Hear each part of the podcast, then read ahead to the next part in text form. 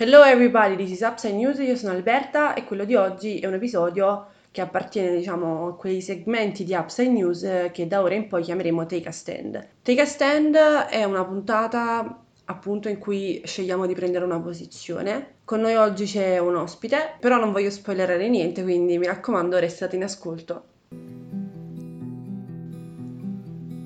In questi giorni dall'America ci giungono notizie, immagini, soprattutto video in realtà, di lotta civile. L'assassinio di George Floyd ha innescato infatti una, una, serie di eventi che hanno dato vita a quello che è un vero e proprio movimento. Ultimamente ho ascoltato la figlia di George Floyd dire My father changed the world, mio padre ha cambiato il mondo. Mi ha commosso e per quanto credo sia molto difficile parlare della questione, credo allo stesso tempo che sia necessario il colore della mia pelle è simbolo di, di secoli di, di privilegio, ma credo che in questa occasione appunto valga il detto I understand that I will never understand, but I stand. E quindi appunto con l'episodio di oggi vogliamo prendere una posizione chiara, netta, allo stesso tempo trasversale e lo faremo raccontando una storia, la storia di Maya Angelou, donna, scrittrice, poetessa attrice, attivista per i diritti civili, americana e nera. Maya nasce nel 1928 a St. Louis, in Missouri, in America. Nonostante il suo straordinario dono, Maya Angelou da piccola non parla per 5 anni. Il silenzio di Maya in realtà è un silenzio forzato perché? Perché è causato da, da un evento traumatico che Maya ha subito che le ha fatto credere che la sua voce può avere conseguenze terribili. A solo 8 anni è stata stuprata dal fidanzato della madre. Quando ha rivelato la verità e ha identificato lo stupratore, questi fu ucciso, picchiato a morte. E lei, nella sua prima autobiografia, I Know Why the Caged Bird Sings, io so perché l'uccello in gabbia canta, ha scritto, e cito, ho pensato che la mia voce lo avesse ucciso.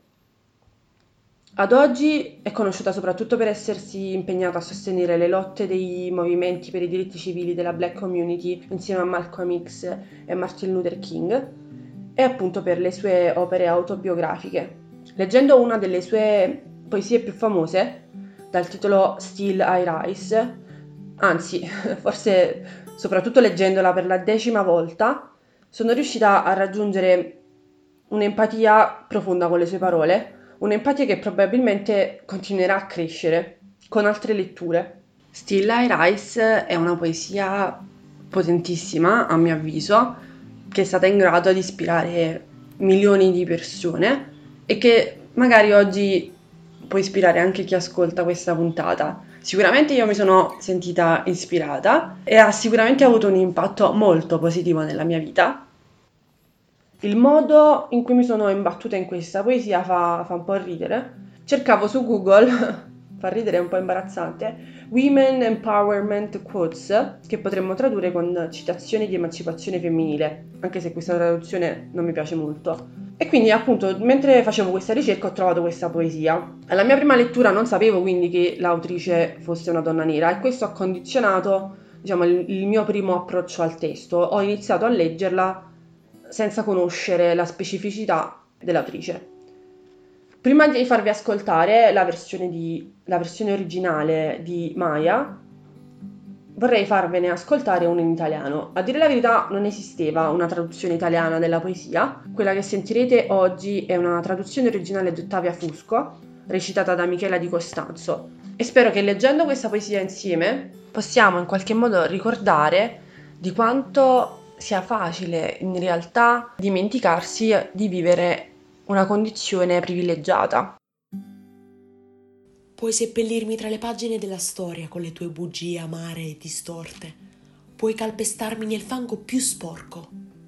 Eppure, come polvere, mi alzerò. La mia sfrontatezza ti dà fastidio. Perché sei afflitto dall'oscurità? Perché io cammino come se avessi pozzi di petrolio che pompano nel mio soggiorno. Proprio come le lune e i soli, con la certezza delle maree, proprio come le speranze che balzano alte, sempre mi alzerò. Volevi vedermi spezzata? capo chino e testa bassa, con le spalle che cadono come lacrime, indebolita dalle mie profonde grida. Il mio orgoglio ti offende. Non prenderla troppo duramente se rido come se avessi miniere d'oro scavate proprio nel mio giardino. Puoi spararmi con le tue parole, puoi ferirmi con i tuoi occhi, puoi uccidermi con il tuo odio. Eppure, come l'aria, mi alzerò. La mia sensualità ti dà fastidio. Ti sembra una sorpresa che io balli come se avessi diamanti dove si incontrano le mie cosce? Fuori dai rifugi della vergogna della storia, mi alzo. Da un passato che ha radici nel dolore, mi alzo. Sono un oceano nero, sussultante e vasto. Gonfiandomi e sgonfiandomi porto dentro la marea, lasciando alle spalle notti di terrore e paura. Mi alzo. Verso un'alba meravigliosamente chiara, mi alzo, portando i doni dei miei antenati io sono il sogno e la speranza dello schiavo. Mi alzo, mi alzo, mi alzo. Grazie Michela per questa meravigliosa mm, interpretazione e ne approfitto prima di farti qualche domanda per, per presentarti.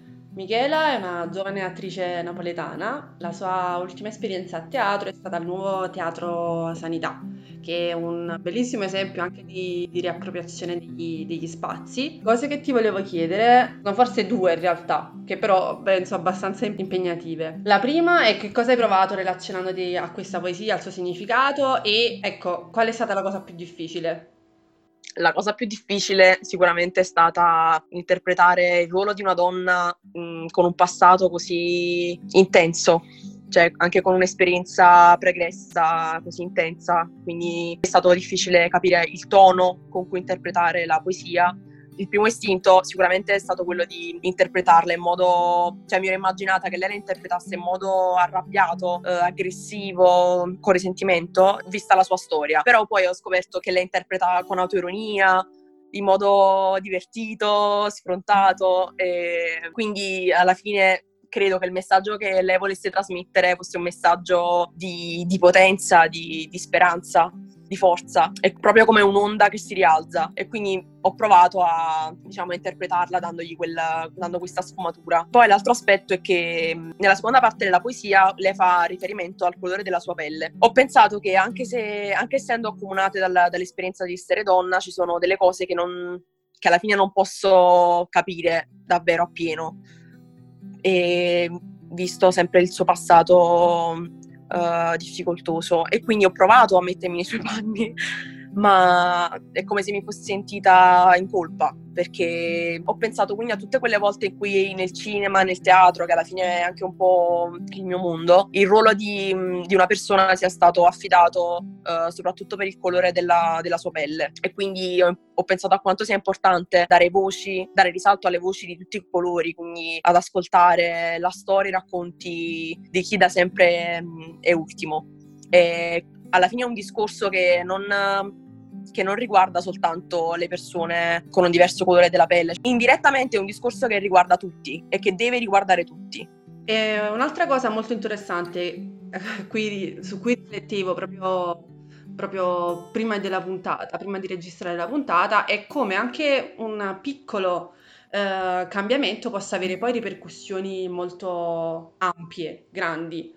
Un po' come il butterfly effect, no? l'effetto farfalla e quindi pensavo proprio a come Maya An- Angelu abbia, mh, abbia impattato adesso nella mia vita, come adesso magari probabilmente ha impattato anche te e chi ci ascolterà. A tal proposito ti volevo chiedere se per caso, ecco, appunto, magari ti sei avvicinata ad altre delle sue poesie, del, dei suoi testi, non lo so, se, se, ecco, fare questa cosa ti ha, ti ha in qualche modo, non lo so, ispirata. Sì, a me è soprattutto ispirato ripeto, il modo in cui lei ha, abbia deciso di interpretare la poesia. Quindi appena ho visto questa persona con un passato così travagliato interpretare con, con autoironia una storia alla fine tragica che l'ha segnata e l'ha traumatizzata, come fa a non ispirare una persona del genere? Quindi è una personalità talmente forte e positiva che secondo me tutti verrebbero ispirati già soltanto ascoltando la sua storia e poi soprattutto guardandola ancora di più. E, ehm, quindi sì, mi ha, mi ha, portato poi a cercare anche altre poesie, tra cui uh, Caged Bird, uh, Uccello in gabbia, che, in cui lei dice che l'uccello ha le ali e i piedi legate, legati e per questo canta. E quindi diciamo questo forse si ricollega al concetto che volevo esprimere prima, cioè che alla fine la voce in alcuni momenti è l'unico vero strumento di libertà, quindi dobbiamo farci sentire in qualsiasi, in qualsiasi modo noi abbiamo, in qualsiasi strumento. Anche questo podcast magari è un modo per, per ispirare altre persone, per trasmettere forza e speranza ad altre persone che, che ci stanno ascoltando eh, che magari si sentono ispirati da questa storia e vogliono ricondividerla, parlarne, raccontarla a qualcun altro che magari non... Perché alla fine, secondo me, quando una persona a volte discrimina un'altra persona, non sempre è per uh, cattiveria, è anche soprattutto ignoranza. Quindi magari, perché mi è capitato di interfacciarmi con persone che, che avevano questi pensieri razzisti, Uh, e poi alla fine parlando si sono resi conto che in realtà non, loro non, non, non, lo pensavano veramente, è la società che li ha portati a pensare o l'educazione che li ha portati a pensare a, ad elaborare questi concetti. Non diamo peso alle cose che diciamo a volte, quando poi ci soffermiamo a pensarle, magari appunto sentendo la storia di una persona come Maya, proviamo a rivalutare un po' e a ridare un peso, un peso diverso alle parole che, che usiamo nella quotidianità. Esatto, è molto bello questo pensiero e quindi, e quindi sì, bisogna, bisogna, ascoltare soprattutto le voci, queste voci. Sì. Grazie, ti ringrazio di nuovo per essere stata con noi e per averci... Per averci... Grazie a te. Grazie. Grazie. L'intervento di Michela in realtà offre spunti per una riflessione che riguarda appunto il mio cammino dalla consapevolezza del mio privilegio e forse spero alla comprensione, anche se sono consapevole che, che insomma ne devo fare ancora di passi in quanto donna mi ero inizialmente immedesimata nella poesia, nei panni di una donna abusata e maltrattata, una donna che poi ha costruito insomma sul suo dolore, sulla discriminazione, una carriera brillante e potente che ha ispirato milioni di persone. Una donna che è riuscita a rompere tutte le etichette della società No? che la società le ha imposto. C'erano però dei versi della poesia che, che non, non, riuscivo a capire appieno. In un primo momento li ho messi da parte e questo però mi ha spinto a leggere la poesia e ad ascoltarla così come poi la recita Maya altre mille volte. E quindi ho avuto poi finalmente una sorta di, di come posso chiamarla, di epifania, no? Infatti anche se avevo la più buona delle intenzioni, avevo sottovalutato la mia posizione di donna bianca e quindi privilegiata. E avevo pensato che la mia esperienza di donna potesse bastare insomma a comprendere la posizione di Maya in realtà, ecco, rileggendo la poesia altre milioni di volte, ho realizzato che le etichette che ha dovuto, insomma, sradicare Maya sono molto più di quelle con cui dovrò combattere io nella mia vita. Se io nella vita dovrò alzarmi, quindi rise, non lo so, 50 volte, probabilmente per lei e per tutte le donne nere le mie 50 volte sono 100, 200. I versi che mi sono stati più difficili da comprendere e forse che ancora oggi non, non ho compreso appieno, non sono quelli che fanno riferimento esplicito alla, alla, al suo essere nera, anche se probabilmente anche quelli non capirò mai, no, veramente fino in fondo. La mia difficoltà più grande è stata però comprendere tutti quei versi in cui il riferimento al colore della pelle è implicito, implicito almeno per noi bianche sempre. Un esempio è quando lei chiede la mia sensualità ti dà fastidio? Non comprendevo questa domanda perché per me la donna è da sempre no, forse troppo sessualizzata o comunque considerata prevalentemente come oggetto del desiderio. Poi però ho realizzato che per anni la sensualità è stata bianca, quindi mentre sia la donna nera che la donna bianca sono da sempre sessualizzate, la differenza è appunto che la donna bianca ha avuto per anni il privilegio della sensualità. Maya non è solo donna, è donna nera. Ha vissuto un'infanzia circondata da modelli bianchi di sensualità, dove la bellezza, prima che essere un concetto, era un colore. E quindi ecco, realizzare l'esperienza completamente diversa no? di essere donna di Maya rispetto al mio essere donna mi ha fatto anche realizzare che mentre inizialmente pensavano che questa sua domanda ti dà fastidio alla mia sensualità, fosse rivolta semplicemente a un pubblico maschile e maschilista, ecco ho realizzato che in realtà è rivolta anche a un pubblico di donne bianche. Provo infatti ad immaginare cosa vuol dire crescere in una società dove le bambole con cui si gioca sono, sono bianche, i supereroi sono bianchi e non, non ci si sente rappresentati, no? Nella sua autobiografia, ad esempio, lei racconta di quando, preparandosi per andare in chiesa, scelse appunto di indossare una, un, un, abito lavanda di seta e che, cito, l'avrebbe fatta assomigliare a tutte le ragazzine bianche che erano il sogno di tutti. E quindi ecco, ho immaginato poi che lei invece finalmente con Still I Rise sta comunicando che è riuscita eh, a liberarsi di tutte le etichette, no? ad acquistare una sicurezza in se stessa, nella sua bellezza, che le consente appunto di rivolgersi a chi la guarda stupito, forse meravigliato, se non ecco appunto addirittura offeso, con tono divertito, sfrontato, sicuro, potentissimo. E quindi aver realizzato, ecco, che non posso semplicemente immedesimarmi, che c'è un altro mondo da, da scoprire, da conoscere, e poi forse un altro mondo ancora, ha fatto sì che per me Maya non fosse più solo una poetessa, ma una maestra. Dico solo un'ultima cosa e poi giuro concludo e non mi annoio più. Il fatto che io sia nata bianca e in Italia, quindi un paese occidentale, ha fatto sì che io nascessi con un bagaglio di vantaggi e anche di privilegi che a volte sono perfino invisibili. E quindi secondo me, ecco, almeno nel mio caso, confrontarsi con storie di esperienze diverse dalla nostra può aiutare magari a rendersi conto di questi vantaggi invisibili, di cui magari non siamo nemmeno consapevoli. E quindi potremmo raggiungere una consapevolezza che inserita poi in un movimento più ampio di presa di coscienza come il Black Lives Matter, può sicuramente aiutare a scardinare tutti quei meccanismi che poi sistemicamente riproducono le diseguaglianze.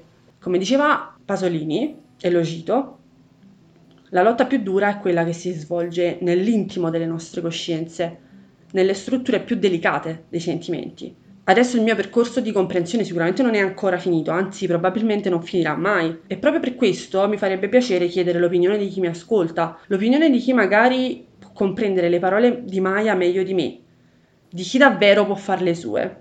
Raccontare questa mia esperienza, infatti, vuole essere un invito a mettersi in discussione sempre, soprattutto vuole essere un invito all'ascolto. Maya non ha parlato per cinque anni dopo aver subito la violenza pensando che la sua voce avesse il potere di uccidere. Ha ripreso poi a parlare quando ha capito che la sua voce poteva aiutare a costruire qualcosa, forse un futuro diverso. E quindi oggi credo che ascoltare le voci di chi da sempre è più esposto alla violenza, all'oppressione, allo sfruttamento, sia davvero la cosa migliore che possiamo fare, forse l'unica cosa.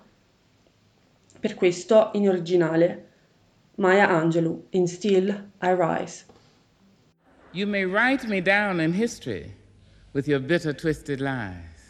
You may trod me in the very dirt, but still like dust, I'll rise. Does my sassiness upset you? Why are you beset with gloom? Just because I walk as if I have oil wells pumping in my living room. Just like moons and like suns with the certainty of tides just like hope springing high, still I rise. Did you want to see me broken, bowed head and lowered eyes, shoulders falling down like teardrops, weakened by my soulful cries? Does my sassiness upset you? Don't take it so hard just because I laugh, as if I have gold mines digging in my own backyard. You can shoot me with your words. You can cut me with your lies. You can kill me with your hatefulness. But just like life, I rise. Does my sexiness offend you? Oh. Does it come as a surprise that I dance? As if I have diamonds at the meeting of my thighs. Out of the huts of history's shame I rise. Up from a past rooted in pain I rise. a black ocean leaping and wide, welling and swelling and bearing in the tide. Leaving behind nights of terror and fear, I rise. Into a daybreak miraculously clear, I rise.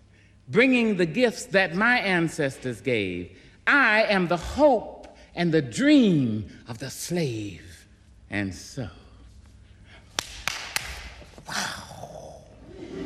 There I go.